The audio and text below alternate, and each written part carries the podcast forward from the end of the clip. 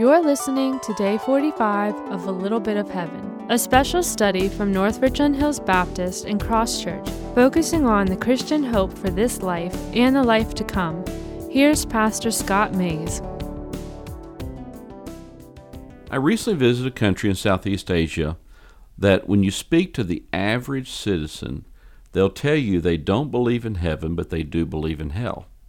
This largely Buddhist country, when you strike up a spiritually focused conversation with any average citizen, they'll tell you that they're likely to go to hell. Now, by contrast, most Americans are largely secular and many of us are Christian, but regardless of our religion or our personal history, the majority of us believe we're going to heaven. The disparity is telling among the two nations. Can my actions keep me from going to heaven? Thankfully, the Bible tells us that we can enjoy the presence of God. But among the most helpful passages in the New Testament devoted to this question is not hopeful. In fact, they tell us that wrongdoers will not get into heaven. There's a secret back door to hope, but before we get there, listen carefully. The words of 1 Corinthians chapter 6 beginning in verse 9, do you not know that the unrighteous will not inherit the kingdom of God? Do not be de- do not be deceived. Neither the sexually immoral, or idolaters, nor adulterers, nor men who practice homosexuality, nor thieves, nor the greedy, nor drunkards, nor revilers, nor swindlers will inherit the kingdom of God.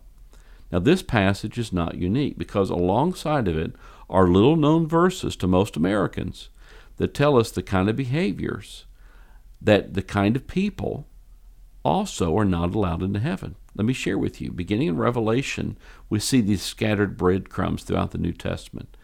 The Bible says here, outside of the dogs and the sorcerers and the sexually immoral, murderers and idolaters, and everyone who loves and practices falsehood. Then over in Galatians 5, we read, The works of the flesh are evident sexual immorality, impurity, sensuality, idolatry, sorcery, enmity, strife, jealousy, fits of anger, rivalries, dissensions, divisions, envy, drunkenness, orgies, and things like these. I warn you, as I warned you before, Paul writes, that those who do such things will not inherit the kingdom of God. Now, not to be omitted from this short list is Ephesians 5. For you may be sure that everyone who is sexually immoral or impure, or who is covetous, that is, an idolater, has no inheritance of the kingdom of Christ and God. And then God tells us these words in 1 Timothy understanding this, that the law is not laid down for the just, but for the lawless and disobedient, for the ungodly and sinners, for unholy and profane, for those who strike their fathers and mothers, for murderers.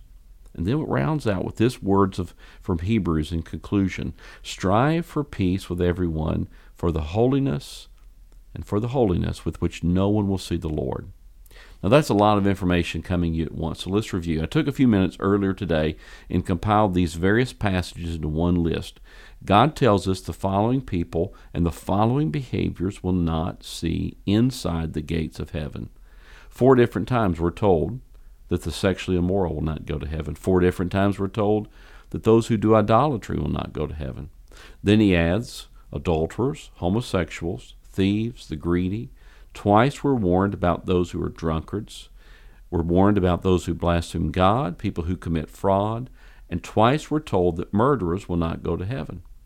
In addition, anyone who practices falsehood or lies, twice the impure are told will not inherit the kingdom of God. Those who are sensual, those who practice sorcery, who stir up strife, hostility, and jealousy will not see the kingdom of God. In addition, those who stir up and experience fits of anger enjoy dissension and division, who enjoy orgies, create rivalries, people who strike their fathers and mothers, and profane. Indeed, all this, the Bible tells us, that without holiness we will not see inside the beautiful gates of heaven. Now, at first blush, we should all be scared and alarmed at such a list, simply because this list includes behaviors that you and I have done. I'm telling you, I've lied. I've stirred up rivalries and dissensions. What American can exist in this media saturated culture that stirs up all kinds of sexual desires and be free of impurity? I think it's important for us to all of us to feel a sense of hopelessness, if only for a few minutes as we ponder this list.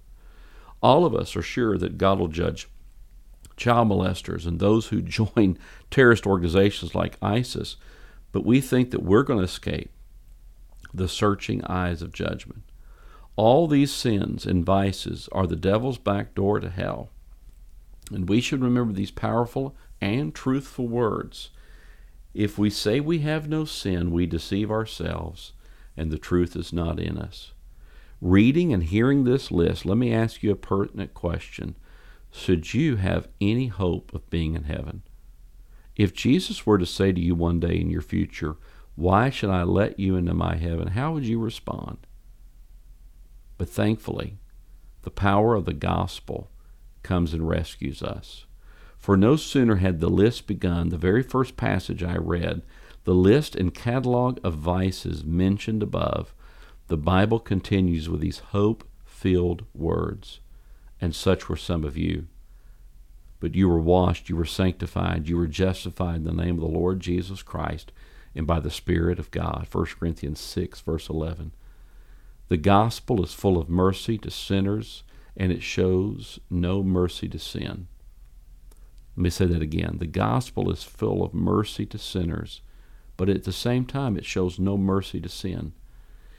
Those hopeful words, such were some of you, are powerful, hopeful words that speak to any of us who are walled off from any hope of heaven because of our actions. It's as if the Lord seems to have said, I will stretch out my hand from heaven, and I will save some of the very worst of sinners, some of those who were cataloged in that list, so that they will know my power, my power of mercy and compassion. I will stretch out my hand of compassion, impact the worst kind of peoples, so that they will sing the sweetest songs of redemption. Jesus said, I have not come for the morally righteous and superior I've come for those who know they deserve hell.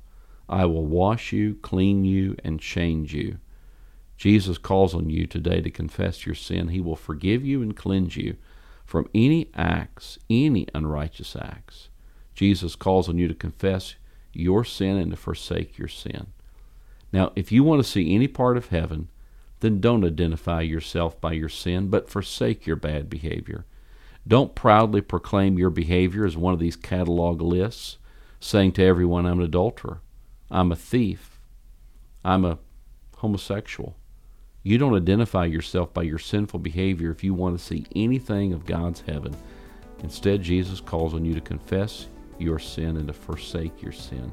He can and will make a marvelous change in you right now on your way to heaven. This world is not your home.